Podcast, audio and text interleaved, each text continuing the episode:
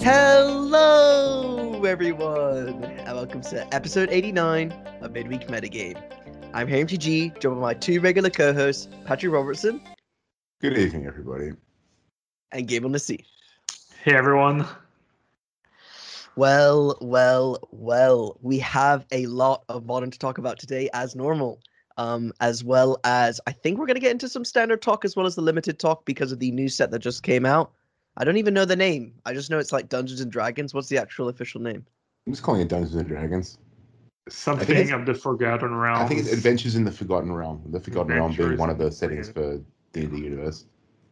Right, interesting. It's funny because I'm actually playing a pre-release for the set this weekend. I don't even know the name. But yeah, that's come out. So we're obviously going to talk about a bit of limited, bit of standard stuff as well. Going to be interesting, but mostly modern today.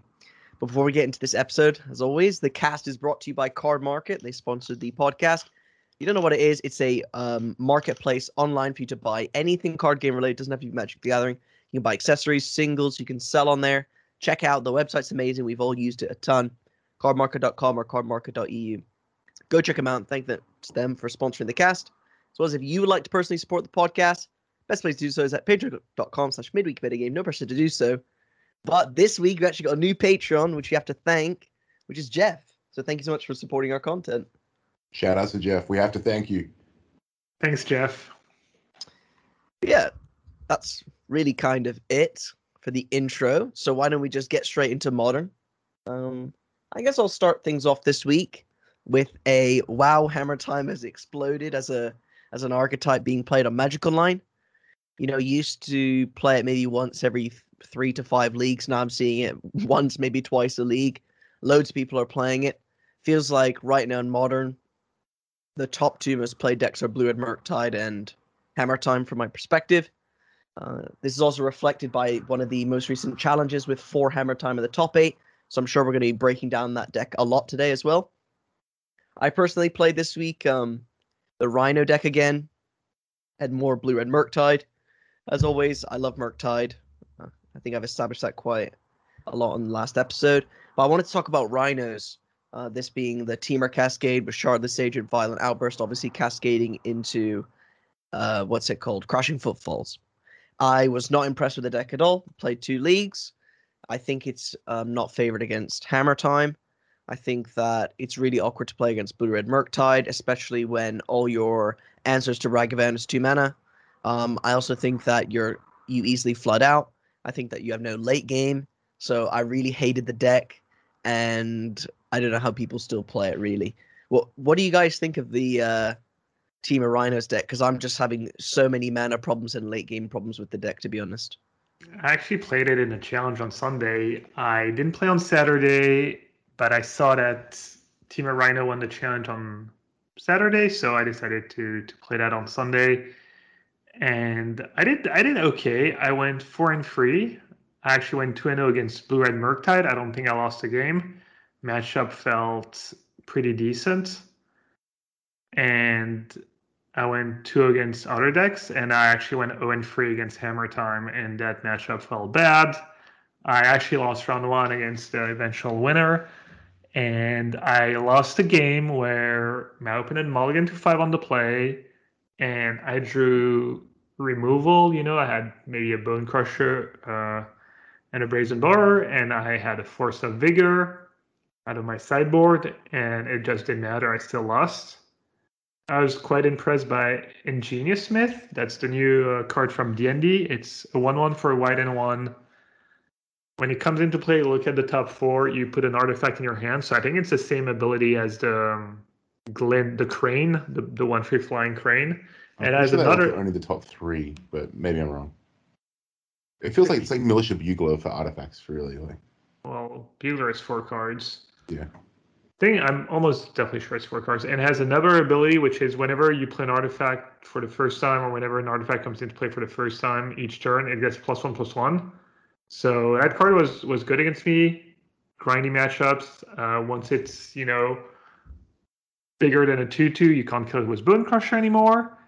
You don't really want to bounce it because then they cast it again and they get another trigger. And there's a decent synergy with Sigarda's Aid, because you can go Smith, play an artifact for 0, Memnite, whatever, and then you can also play equipments at instant speed and grow it on your opponent's turn. So that card was kind of annoying, and then it grows pretty easily to a 5/5, so you can't attack with Rhinos anymore. I've seen a lot of lists play 2 or 3. So Canister play a league after the challenge this weekend. He didn't have it in his deck. I think he just said he assumed it was bad, so he straight up cut it. I'm not sure if he gave it a try since, but yeah, I thought Rhino was a pretty fine deck, honestly, pretty powerful, but it seemed really bad against Hammer Time, and I don't think you can play a deck that's bad against Hammer Time right now. The deck's just so strong. It's really good against Blue Red, and it's just pretty busted. Yeah, I agree with your assessment that Hammer Time is very busted, and I also agree with the assessment that crashing footfalls or cascading into Rhinos is not good enough against them. I think it's probably a good point to kind of a good like avenue to start talking about what is good against Hammer Time and ways to approach the matchup, because I know that I've been struggling with it up until relatively recently with Blue Red Murktide against it, and Crashing Footfalls probably being one of the most popular Cascade decks, also having a bad matchup. Whereas I think that these are not like great strategies for attacking the deck. It doesn't seem particularly susceptible to like one for one removal, and it's just got so much redundancy, and it's fast and got some card advantage elements between Lurrus and Pure Steel Paladin, also now Ingenious Smith as well. So it's hard to really kind of grind it out. So the best ways to go to attack it, I think, is just to go over the top. And cascading into 2/4/4s isn't going over the top of this deck. Even going Shardless Agent into Footfalls makes 10 power. That's not even enough to block an 11/11 Memnite. So it's really hard to get a positional advantage against the Hammer Time deck when you're playing the Crashing Footfalls deck. But a deck like Living End, which is I know there's been kind of pet deck of yours for a while, Gab, seems really well positioned against Hammer Time. And if Hammer Time's pushing down decks like Blue Red Murktide, which it probably will in the long run, maybe it's time for Living End to make a comeback or something like that. Yeah, absolutely. I actually played a league with Living End today. I was hoping to get paired against Hammer Time. I did. I went 2 against Hammer Time. I played the matchup before, and it was kind of, when I wasn't even expecting Hammer Time to be super popular. It just happened that you had this decent proactive plan, Living End. If they're on the play and have a turn free kill, you still have Grief, Force of Negation, Subtlety, maybe Brazen Bar to not die.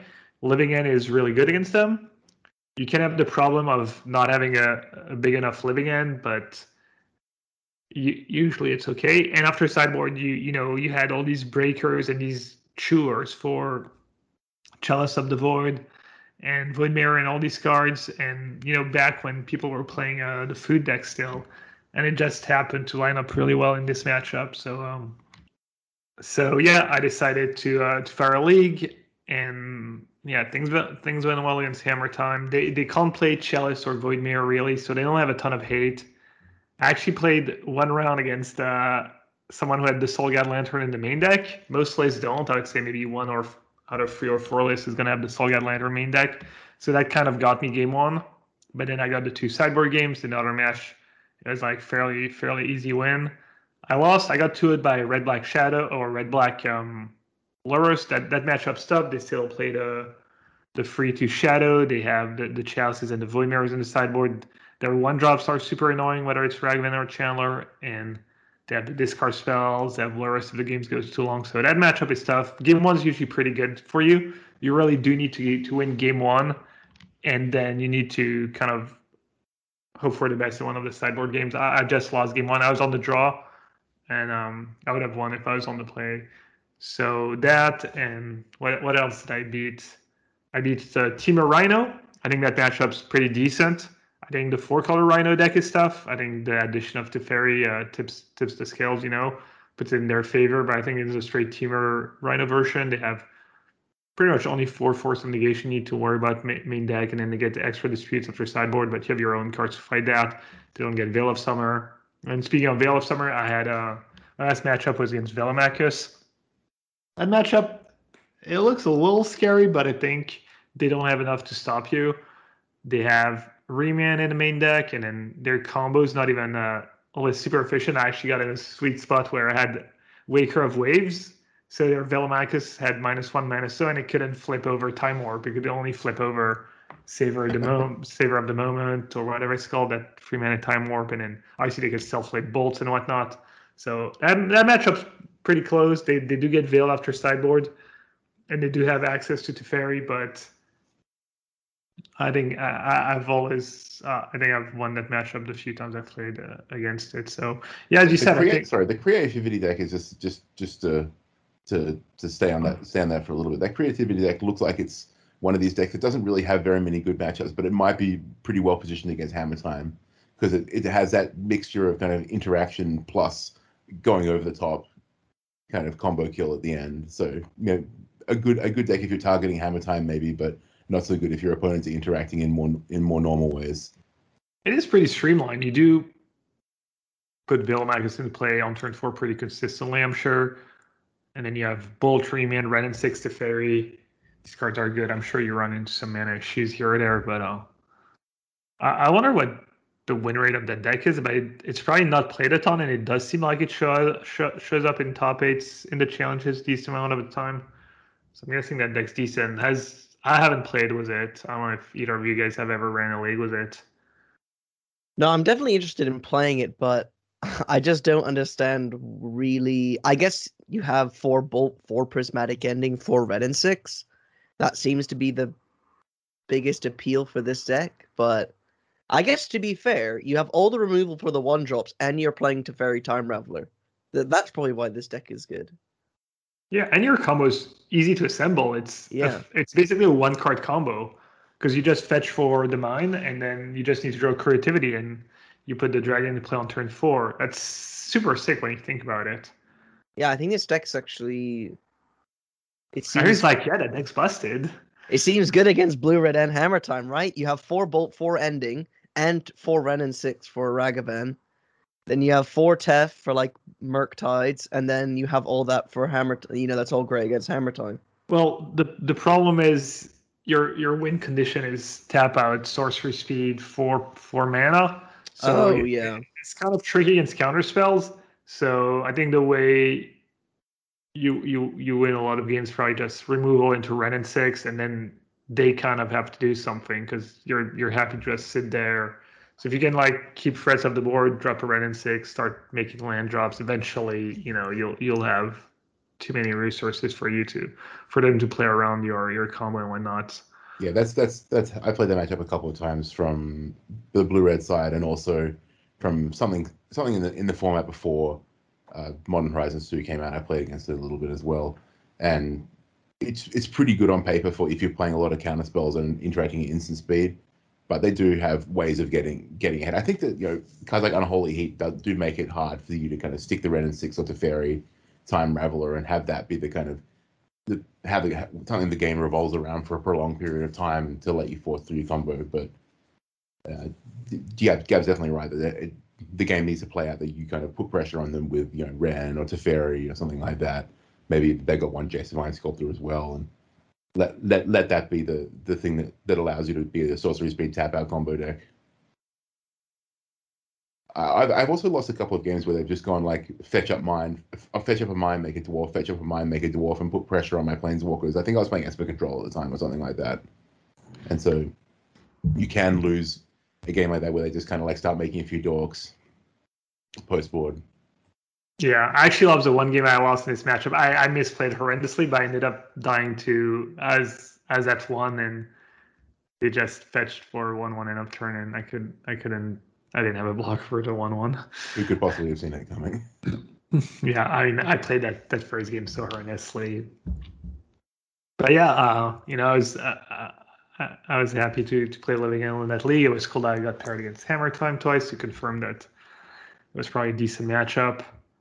So if you're looking for an answer to Hammer Time, I think Living End's really good. It's pretty well-rounded deck. They're probably gonna be flipping against Rakdos, maybe slight underdog, and the Blue Red matchup's tougher than Black Red. But can you really play Blue Red right now when Hammer Time's just so so popular?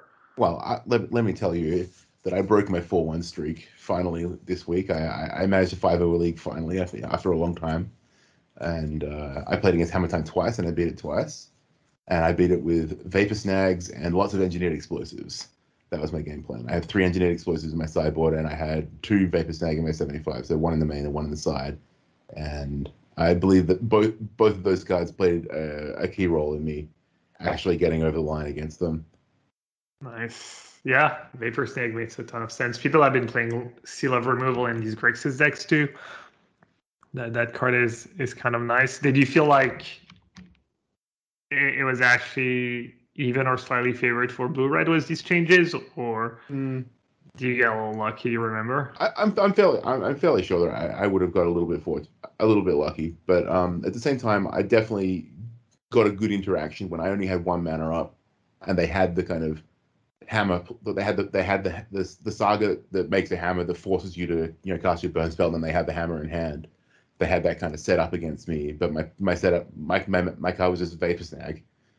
And so they actually got gotten, which was really nice in that spot where they felt like they were going to cheese me, but I had the interaction. Whereas if maybe I had 2 mana up, they think that maybe I have 2 bolts or something like that, or I have Brazen Bar, which is a slightly more standard card. So I got a little bit of unknown information advantage there, and I do like explosives as a way of just clearing up a lot of problematic permanents, getting rid of an Esper Sentinel, maybe a hammer. And a Sigarda's Aid, because the key card is obviously Sigarda's Aid in all situations, really. You can kind of keep the board clear or interact with Pure Steel Paladin, because at least it only equips at sorcery speed.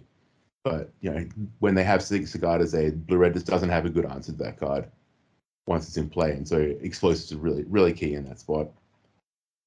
Again, I was trying the strategies that I was playing the other week, where I was just boarding out a lot of my 1-drops. I was just cutting all my Ragavans and cutting... Did I cut the Dragon Race channel? I think I shaved 1 Dragon Race channeler, and was just happily not having to alter my game plan to just put out an Engineered Explosives on turn 1, and just leave my mana up for the rest of the time and have them slow, have to stunt their development essentially, and then later on you can just E for 0 and clear up a bunch of Memnites and Ornithopters and construct tokens as well.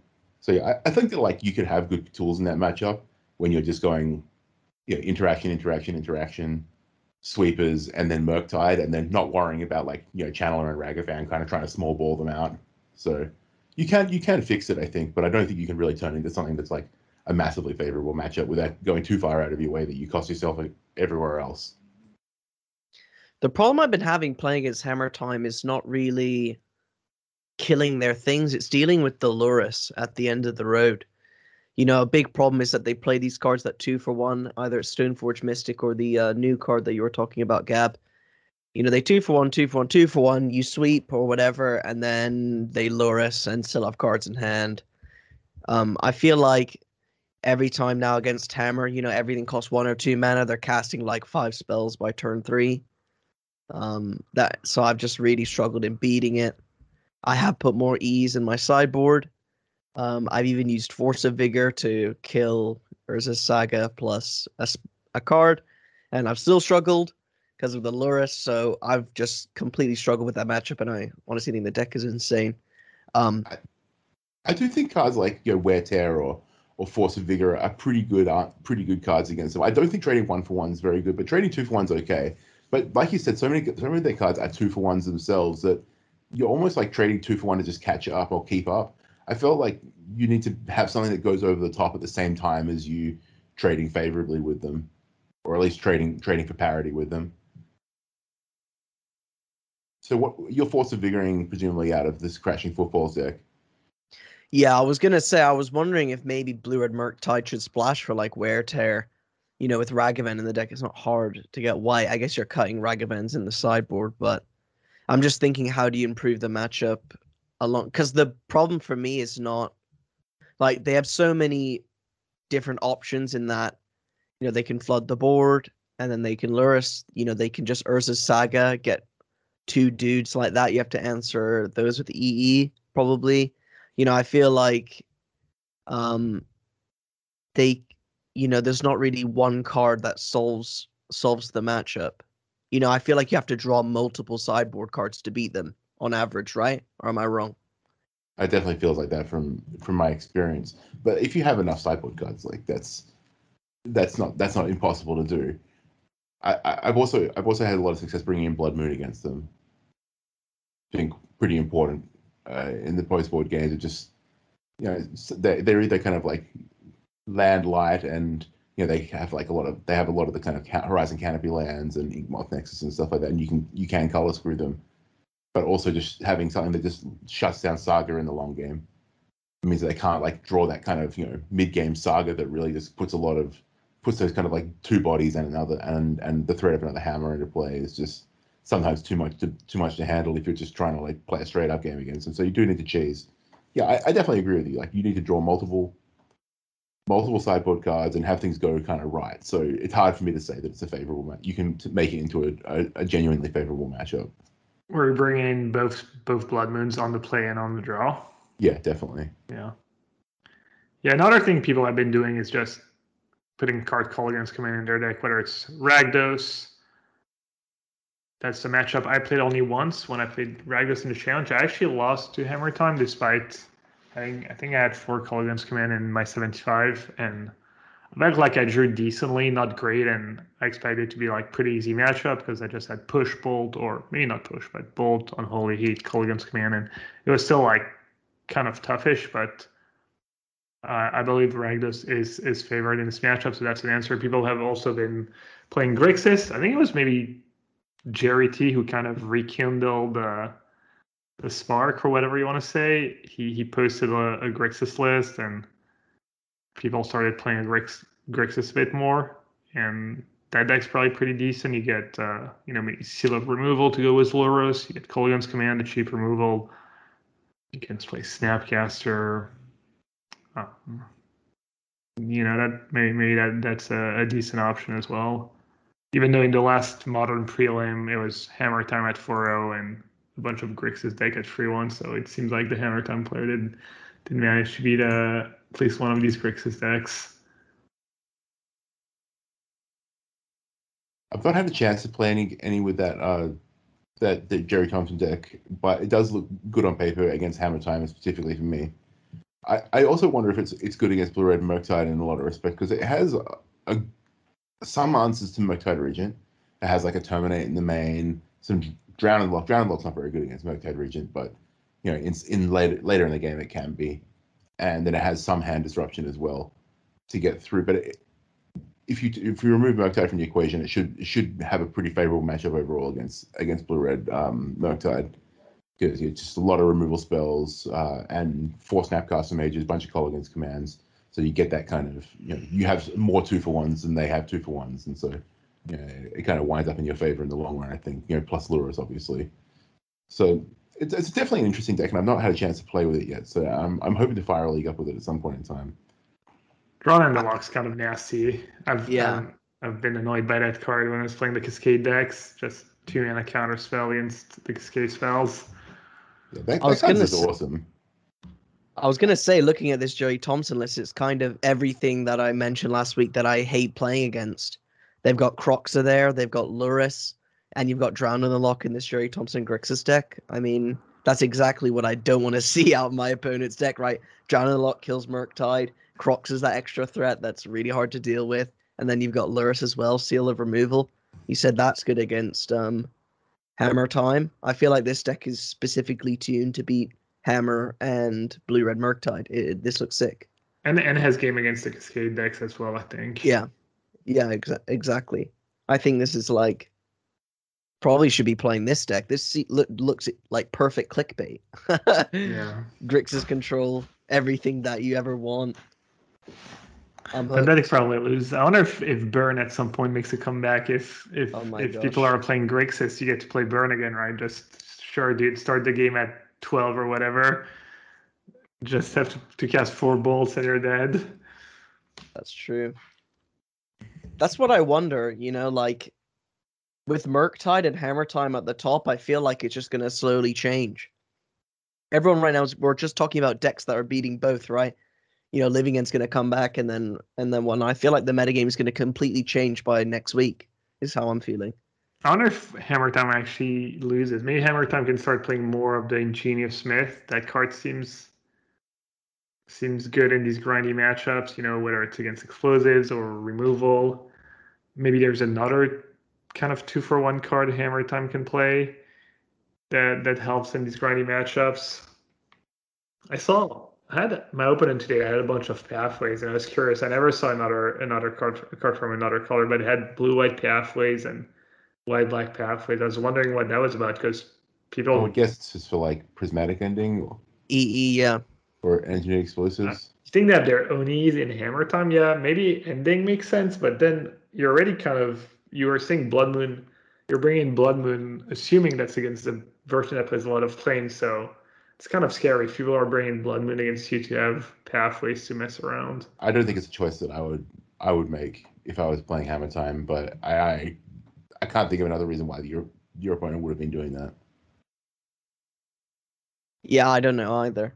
So speaking of blue, though, you know the Demilich, the new quad blue card. Have any of you guys experimented with that? I haven't played a ton. I've actually played mostly limited this week, so okay. I've not. I know Spike did. I know a few people have. I heard it was decent, not broken. Yeah, I've played against it twice, and I was like impressed with how much better it was than I thought it would be. In practice, like I didn't realize how easy it is to fill up your graveyard if you're playing cards like Gutshot and Lava Dart. My opponent managed to get a turn. Was it turn 2 Demilich against me, which was pretty good. But what I didn't realize was it's not Dreadhorde Arcanist. It's like you may cast it, as in you may pay the mana to cast it. So that to me makes the card pretty bad in a sense that my opponent got no value both times when they cast it from the graveyard, because they were tapped out when they like delved it, because they like dumped and then delved. So then not only was their graveyard empty, but they were tapped out even if there was a card there. So that was kind of like disappointing in terms of the card, but it makes sense, right? Because it would be actually kind of broken if it was like that. As well as I thought it was enter the battlefield, not just attack. It's not enters the battlefield. It's only attack. So it's a 4/3 that you have to either like mill and cast a load of spells and then delve out, or you have to play it and then attack. To me, I wasn't too impressed, to be honest. I mean, it strikes me as a card that's just a nice complement in a sort of Arclight Phoenix shell. You know, it gives you a bit of redundancy on cards like Arclight Phoenix. Like you're not just kind of spinning your wheels and entirely trying to find Phoenix and put them in the graveyard. At least you have like, you know, Phoenixes 5 through 8, and you know, it also looks a little bit like Hollow One on paper as well. So. I think it's like a fine card for modern, and like, it's not, but it's by no means like overwhelmingly powerful or unreasonable. Yeah, it's, yeah. Like I said, it's not just like coming into play and casting a whole bunch of free spells again. Like after you cast a bunch of free spells to put into play for 0 mana, but it's one of those cards that like looks really exciting when it goes off as well. Like it makes you think that it's like just otherworldly powerful, but really like this is just like those are like an outlier cases where you maybe had like 2 or 3 copies or.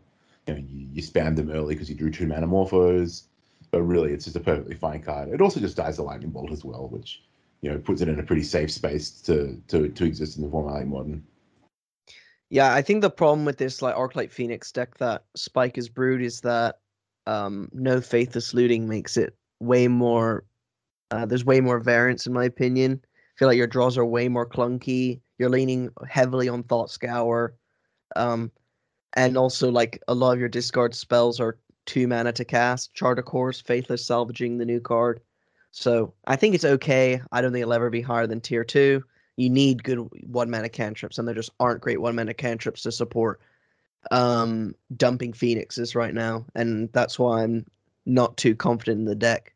But overall, though, Demilich, it seemed okay. You know, it does fit in the deck, and it does do what you want to do, right? It's a free creature to come back that you can mill. You know, you can your Thought Scourers don't have just 4 hits anymore, they have 8. So that was pretty decent out of the Phoenix deck. So I like it. I think it's okay. 1 mana cantrip and this becomes a deck.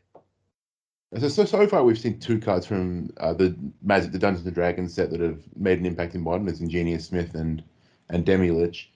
We've also seen, we'll see in the top 8 of the challenge, Dom Harvey playing Jeskai Wurzer with 4 Portable Hole, which is the new 1-mana removal spell. It's like a 1-white artifact that exiles a permanent with mana cost 2 or less.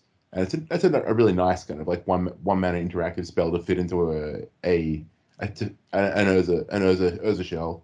And this deck's pretty sweet as well on paper. So like 4 Urza, 4 Word of Invention, then like a toolbox package that includes the sort of the Meek and Thought to Foundry combo. It's another way of going over the top of Hammer Time. It's also a pretty solid Urza Saga deck. So this is pretty sweet. I really like the kind of I like the availability of good tools here. I like the Soul-Guide Lantern in the main. I like access to Pithing Needle and like Aether Spellbomb as well.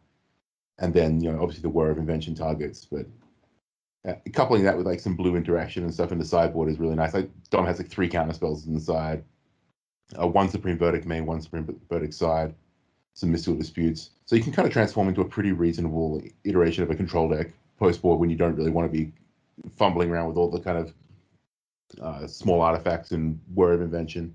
One notable omission though from this deck is like there's no Emery, and on paper I can't quite wrap my head around why that would be. I'm sure, you know, if we asked Dom directly, he would probably have a good answer. But you guys have any speculation as to why no Emery in a deck like this? Is it just its vulnerability to kind of commonly played removal spells and not wanting to expose yourself, like just not wanting to even engage in a one-for-one trade like that? I honestly have no idea. That card seems so powerful, so scary. It's not a lot expensive either. It's pretty fast. And he's even playing Thopter Sword combo, so you get to mill your sword, gets extra value that way. I don't really understand. Maybe he just forgot. He was like, sweet, I get to fit all these new cards in my deck. That was easy.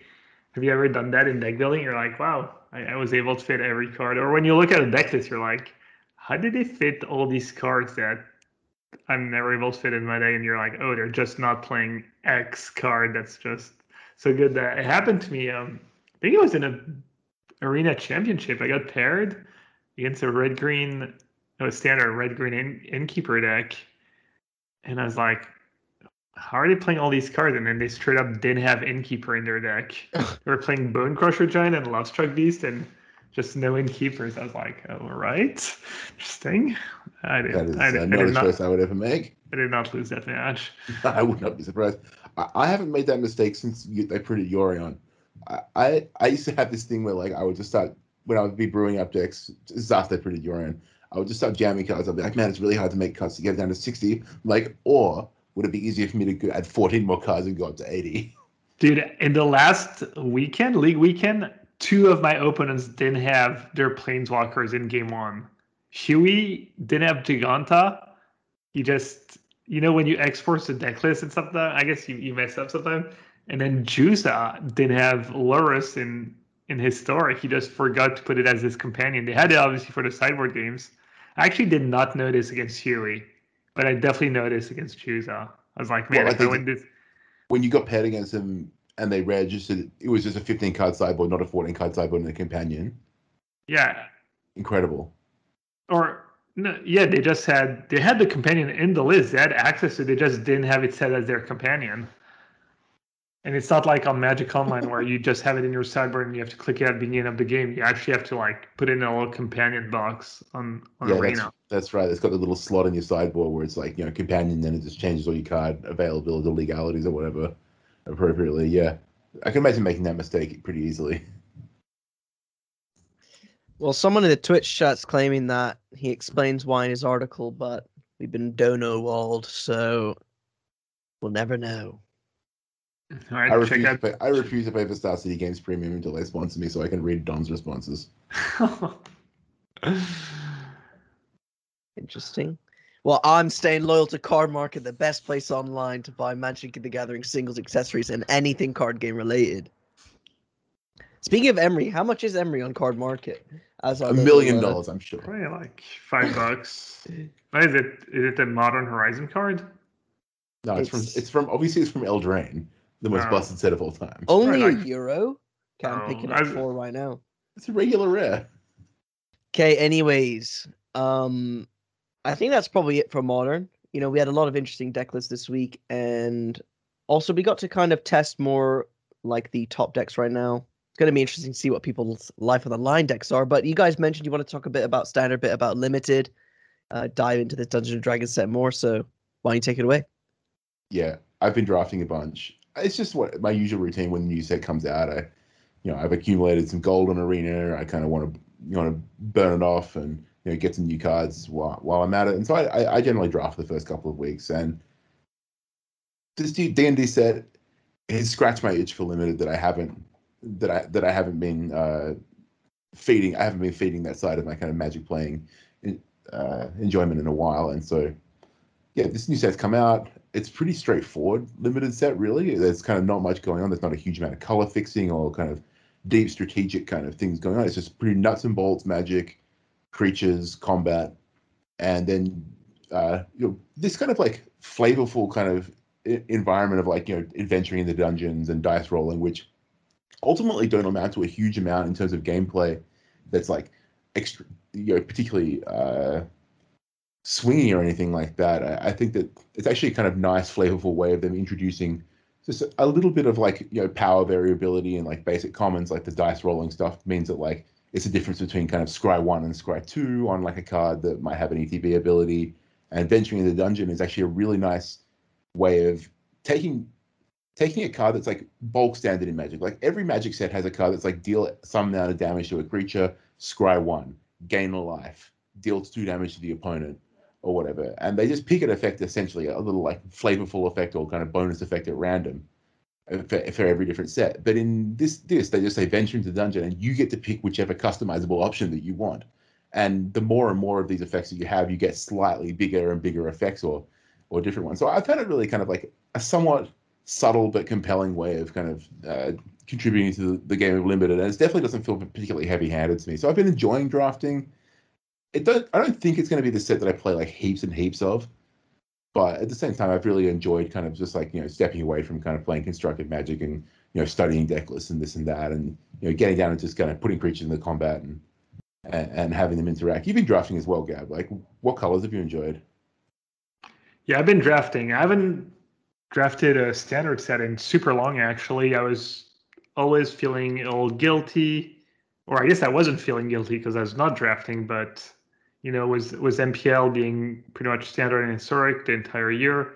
I just wanted to make sure that when I played Arena, I got as much, as many games of Constructed as possible. And then when I was playing Magic Online, I know a lot of my viewers like Modern, so there was not a ton of time for Limited, all queue here and there, and I've been really enjoying it. I think drafting a new Standard set or any new set for the first time, you know, your first 5, 10, 20 drafts, it's always so much fun, even if the set is bad, but they don't really make bad Limited sets these days anymore. And yeah, I've liked, I haven't mind the dice rolling. You know, I've definitely lost a game or two to natural 20s, but I've enjoyed exploring the formats, figuring out the colors. I'm not sure which colors are best. I think I've heard maybe red, green, red, black is pretty good, but it doesn't really matter, honestly, because it just balances itself. And I've never liked to force. I don't think the colors, it doesn't seem like there's a big enough disparity so far to me to make you force a color over another, especially with people claiming that, you know, red is the best or red black's the best, and, you know, that's going to be overdrafted and you might actually get punished. So I've always like just enjoyed just drafting the hard way, as Benes would say, just, you know, pick a good card and go from there. And yeah, I definitely agree with you. I probably my third draft in, I had Adult Gold Dragon sitting in the sideboard. I first picked Adult Gold Dragon. I was green black, and I felt very, very, very like, you know, pleased with my level of discipline. Then I went like 2-3, and I was just really annoyed. Why wasn't I attacking with Adult Gold Dragon? Yeah, I agree with you though. I think that like probably the general consensus seems to be that like red, black, maybe red, green are a couple of best archetypes. But I haven't felt particularly disadvantaged if I was in, you know, blue, white or anything like that. It's also hard to say what it would be like if it wasn't best of one, because the queues we're playing, the ones where you rank up, the rank queues are best of one with the hand smoother. Yeah, that's a really important point that we were kind of. I'm glad you brought that up, actually.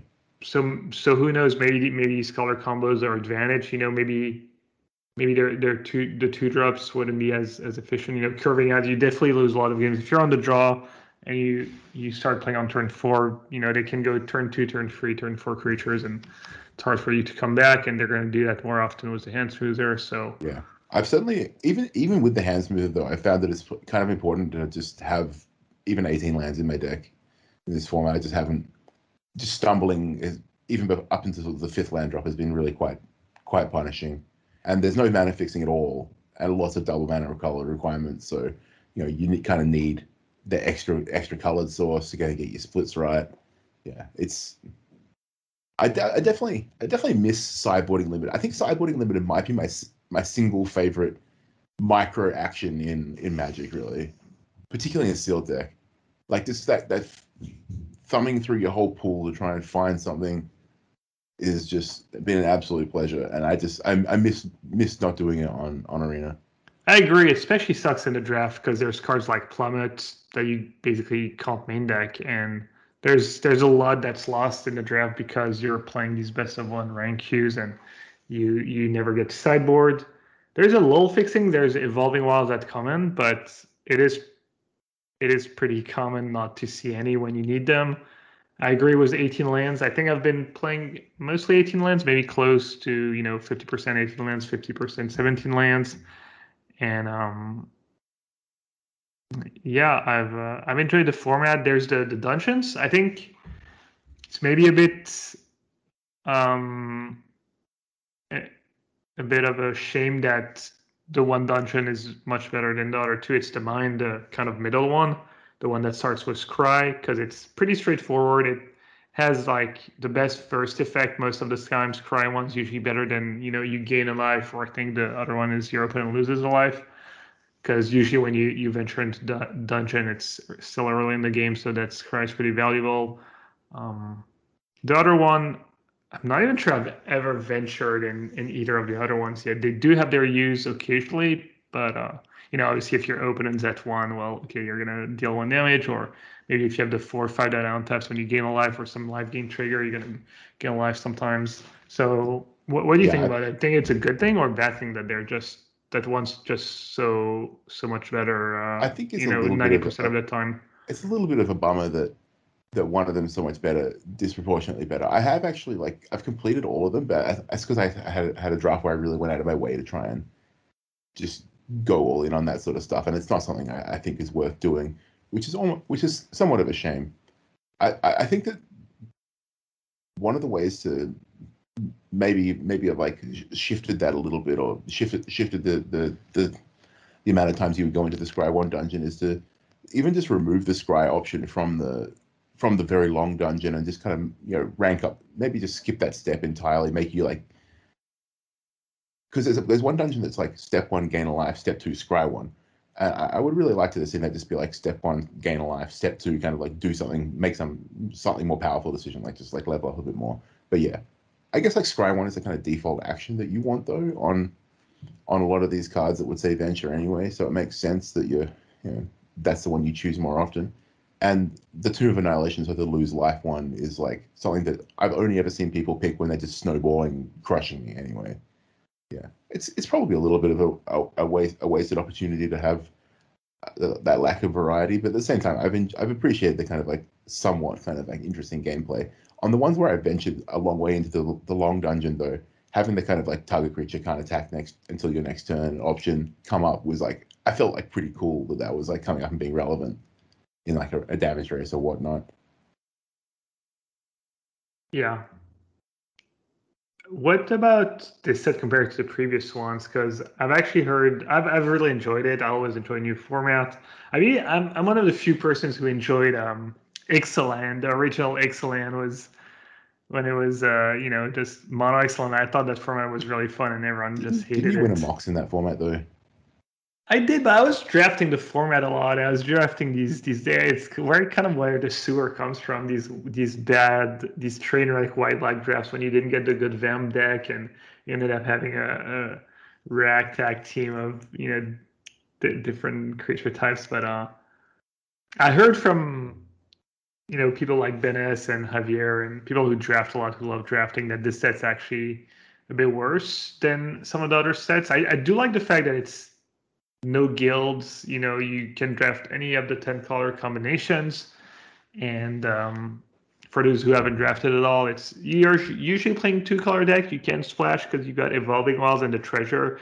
And there's a few cards, a few rares that are worth splashing. I think I've splashed twice so far. Once it was for the Driznet or whatever it's called, the white-green 3-3 double strike that gives you a 4-1 trample token.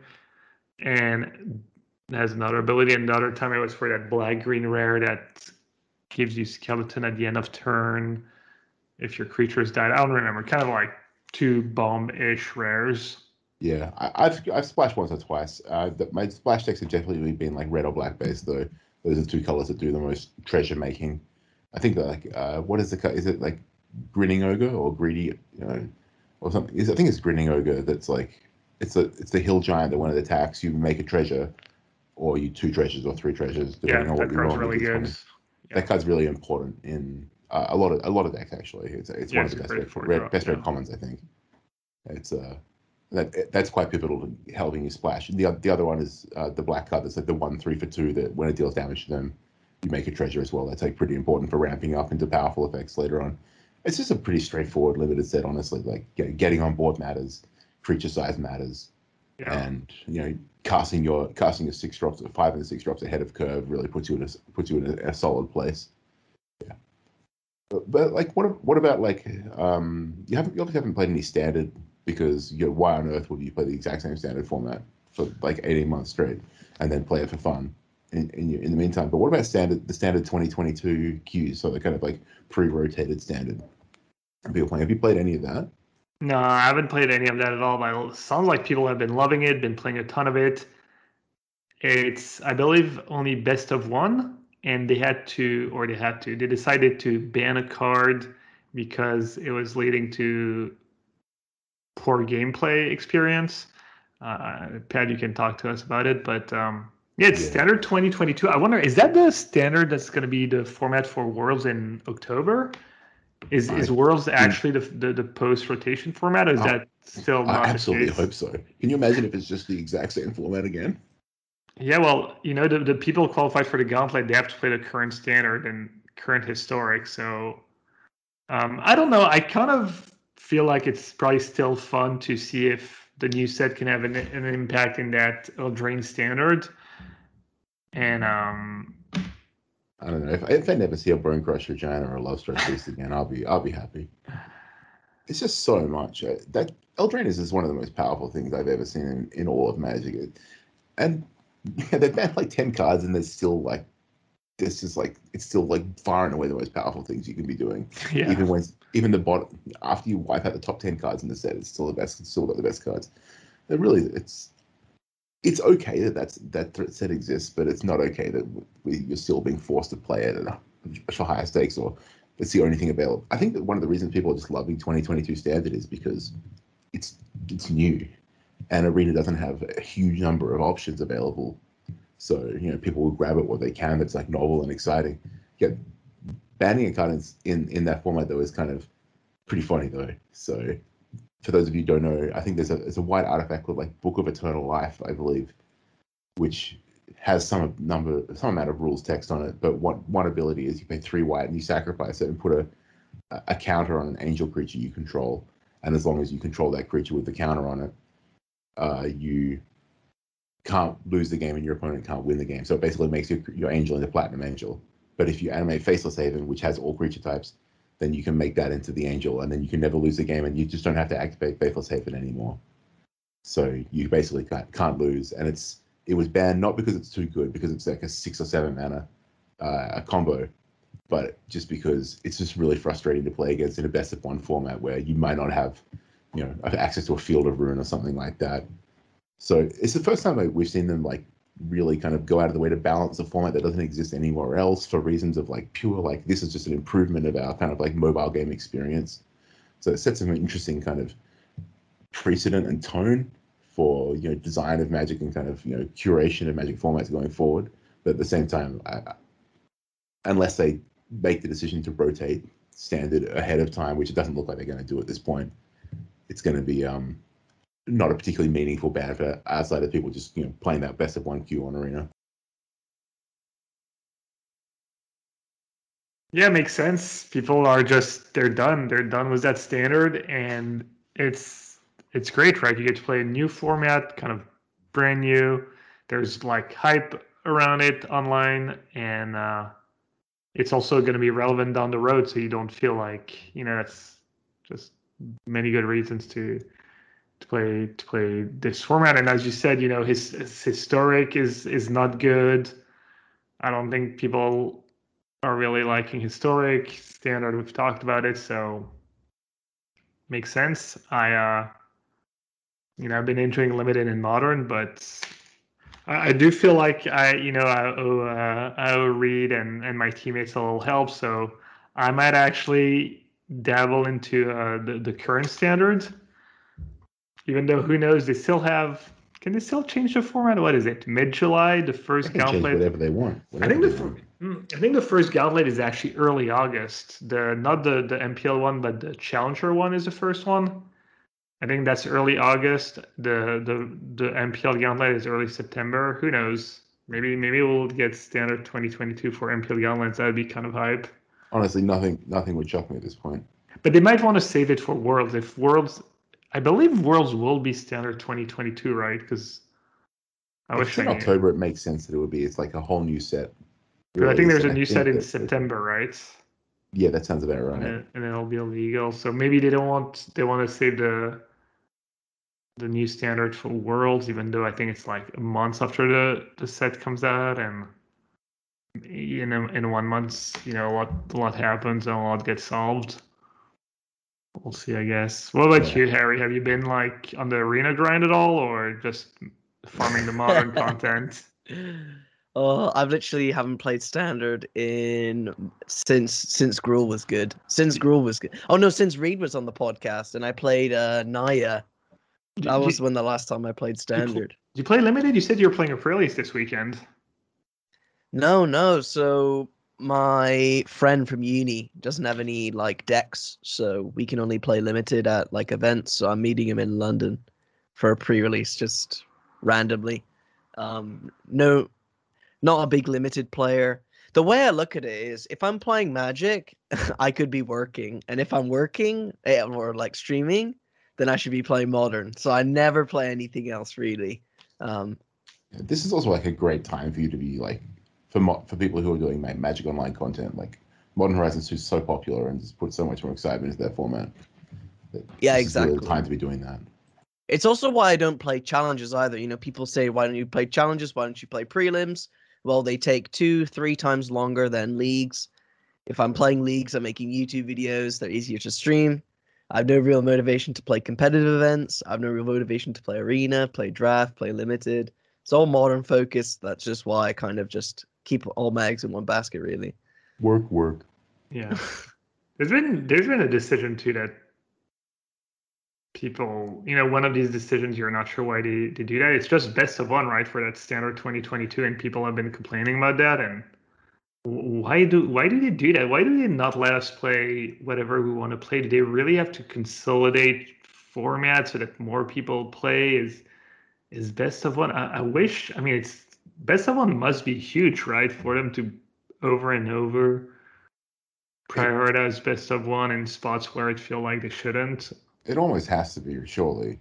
It also could just be that they just want to drive kind of sale of the new set in the cheapest, fastest way possible in a lot of respects. And like, you know, standard 2022 is like more likely to have, best of one is more likely to have the cards from the new set be influential. I don't know. It feels to me like they just kind of like, just throw the option out there and just keep it simple. Don't make it overly complicated. It's probably It's probably not a particularly malicious or sinister reason why. I think it's just you don't think it's like simplicity.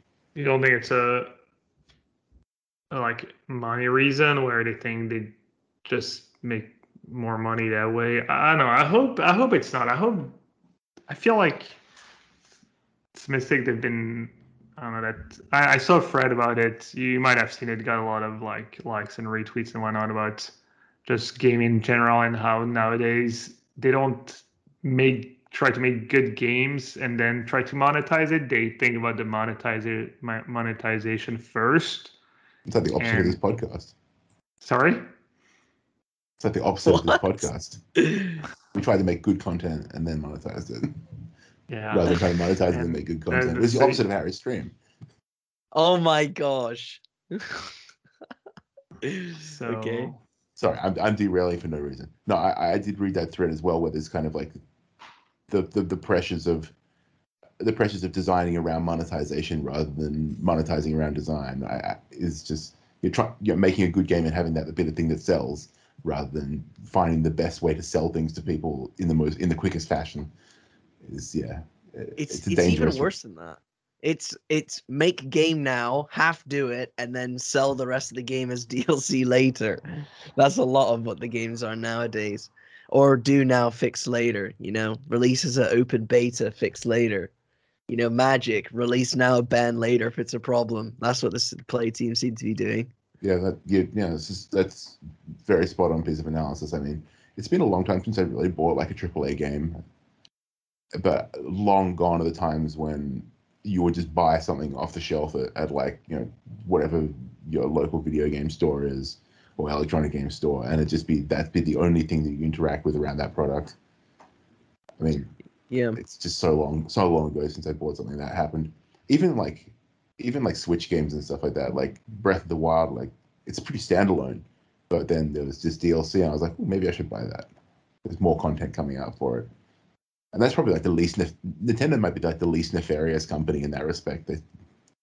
From terms of kind of like half-heartedly releasing things or stringing their customers along in that respect. What's a AAA game for someone like me who's just knows nothing? AAA is like the big studio games. So someone where there's a heap amount of kind of mainstream media promotion and from a big studio with a lot of financial backing behind it. So you saw Cyberpunk 2027 or something, or 2077 or whatever it was. There was ads for that a year or something before it came out. These are AAA games, like Call of Duty and stuff like that. Or think of the movie Star Wars, for example. Think of that, just replace video games with it, right? AAA is just your best games. They're the biggest spenders. The biggest amount of money spent in production. But don't even know how we got down this rabbit hole. I think this actually looks like a lot of fun. I still kind of find it crazy how WotC continue to find new mechanics. One thing that I do, I feel like there hasn't been a recycled mechanic set recently, right? Or at least I feel like every set is trying to one-up the previous set in terms of mechanics, and that's why I think you're coming, we're seeing quite broken cards. Well, I think that they've started shifting their recycle mechanics into the kind of Modern Horizons, Modern Masters kind of sets rather than trying to do Time Spiral or whatnot. Dominaria isn't that bad for Standard? It's bad for Standard. Maybe in some respect, I don't know.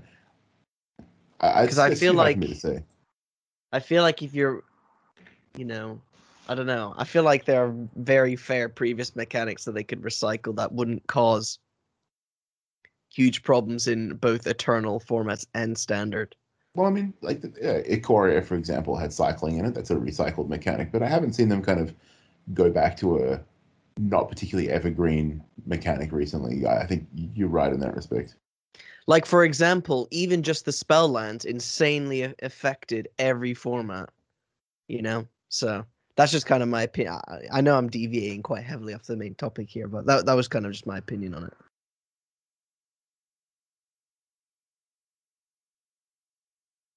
I don't know where else to go with this. It's also, I'm very tired. Can we wrap up soon? All right, let's wrap up. Yeah, I'm insanely tired too. All right, let's wrap it up. Okay. Well, anyways, I think that kind of wraps up that we have run out of content for the day. And I'm insanely tired, so why don't we start wrapping up? Towards the end of every episode, though, obviously we have Life on the Line. For those new listening and don't know what Life on the Line is, it is a theoretical tournament tomorrow. If you win the event, you live. If you lose, you die. You got to bring a deck list from every format that we talked about today. So I guess it's just Modern, maybe. You can do Standard if you want. In Modern, I'm going to bring... I'm a coward. I'm going to bring Hammer Time. I'm just a massive coward. I don't want to die, surprisingly. So I'm going to go full tryhard. What about you guys? Right. It's really tough. Yeah, you can go. That's fine. Go. If you have something. I was just gonna keep playing Blue Red Murktide. I was gonna slant a bit Hammer Time, but I think that if people find things that are really good against Hammer Time, then Murktide is gonna be good against them. And I think you can get yourself close enough to good against hammers that you keep your favorable matchups across the board. But I'm not confident in this. I've just felt more comfortable playing Blue Red than I have playing any deck for quite a while. So I'm happy to just keep doing what suits me. Yeah, I like Living End, and it's good against Hammer Time, but I feel like the stuff people are starting to play to beat Hammer Time is going to be not great for Living End necessarily. Grixis was drawn in the log, discard spells, etc. That's going to be a tough matchup. So, you know what? I'm going to play Blue Red Urza. I've got a couple days until my life is on the line, and I'm tuning that Blue-Eyed Urza deck. And I believe Harry explicitly said that the tournament tomorrow. Oh well, Blue-Eyed Urza. I'm kind of screwed either way, so yeah, you'll stay up all night tuning it. Okay, well, as well as we're gonna do the prices right using Cardmarket.com. I thought we made the prices right on Emery this week. No, that was not the Price is Right, yeah. Actually, I like to quote prices of multiple cards throughout the podcast, Pat. Thank you very much. No worries, it's fine. Let me pick a card this week. Why don't we do... Oh, Demilich. Demilich. It'll be the pre-order price, I believe. I'll start as well, because I came up with the... I'm going to say, is it Mythic? Do we know if it's Mythic or Rare? It's definitely Mythic. If it's Mythic, I'm going to say... 24. Can you pre-order on Card Market? Because it's people selling cards. Can. Really? Okay. Best marketplace online. They would never let us down like that. Come on. Of course you can pre-order. Demilich Mythic new set. It's gonna be drafted a lot, but maybe it's gonna start high. You said 24. You said 40. I'm just gonna go 32 then. Okay, let's look. My guy Demilich. It is. Oh, it's 20. Man, 20. You drove the price. Yeah, I didn't think it would be that expensive. Well, I said 24. It's like almost unplayable in Standard, assuredly, and it's not even that great in Modern. Like, yeah, good job, Harry. Yeah, well, I got hooked by Pat. Yeah, I just have no idea what anything's worth, and I never will ever learn. Okay, well, Gab, where can we find you on the internet? You can find me on Twitter at Gab Nassif. You can find me on Twitch, twitch.tv/yellowhats. Awesome. You can find me sleeping tonight because I'm tired. But you can also find me at HarryTG on YouTube. You can hate on me from a most recent clickbait. Forgot to mention that. That was so funny. I didn't realize I would trick so many people with that thumbnail. If you know the thumbnail, you know it. If not, go check out my YouTube. It's your fault for missing. You get a lot of haters, Harry. Oh yeah, dude, that video popped off. All I can say is that thumbnail. I was going down a rabbit hole of watching dance videos yesterday and some music ones, and there's that girl on one of the talent shows, you know, the big shows, that she wrote a song. Just the lyrics are all hate comments from her YouTube page. It's really good. The tune was pretty catchy, and the lyrics, it was funny. Yeah, it was good. Okay, sick. Okay, well, Pat, where can we find you? You can find me leaving a disparaging comment on that YouTube videos for Harry. Thank you. What's funny is if you leave a comment on a YouTube video, it just supports it. So if you're commenting, hating on me, you're just supporting me. Well, you hate me because you hate me. Okay, anyways. If you did make it this far into the episode, thank you so much for listening. And I guess we'll catch you guys next week. Later. Take care, everyone.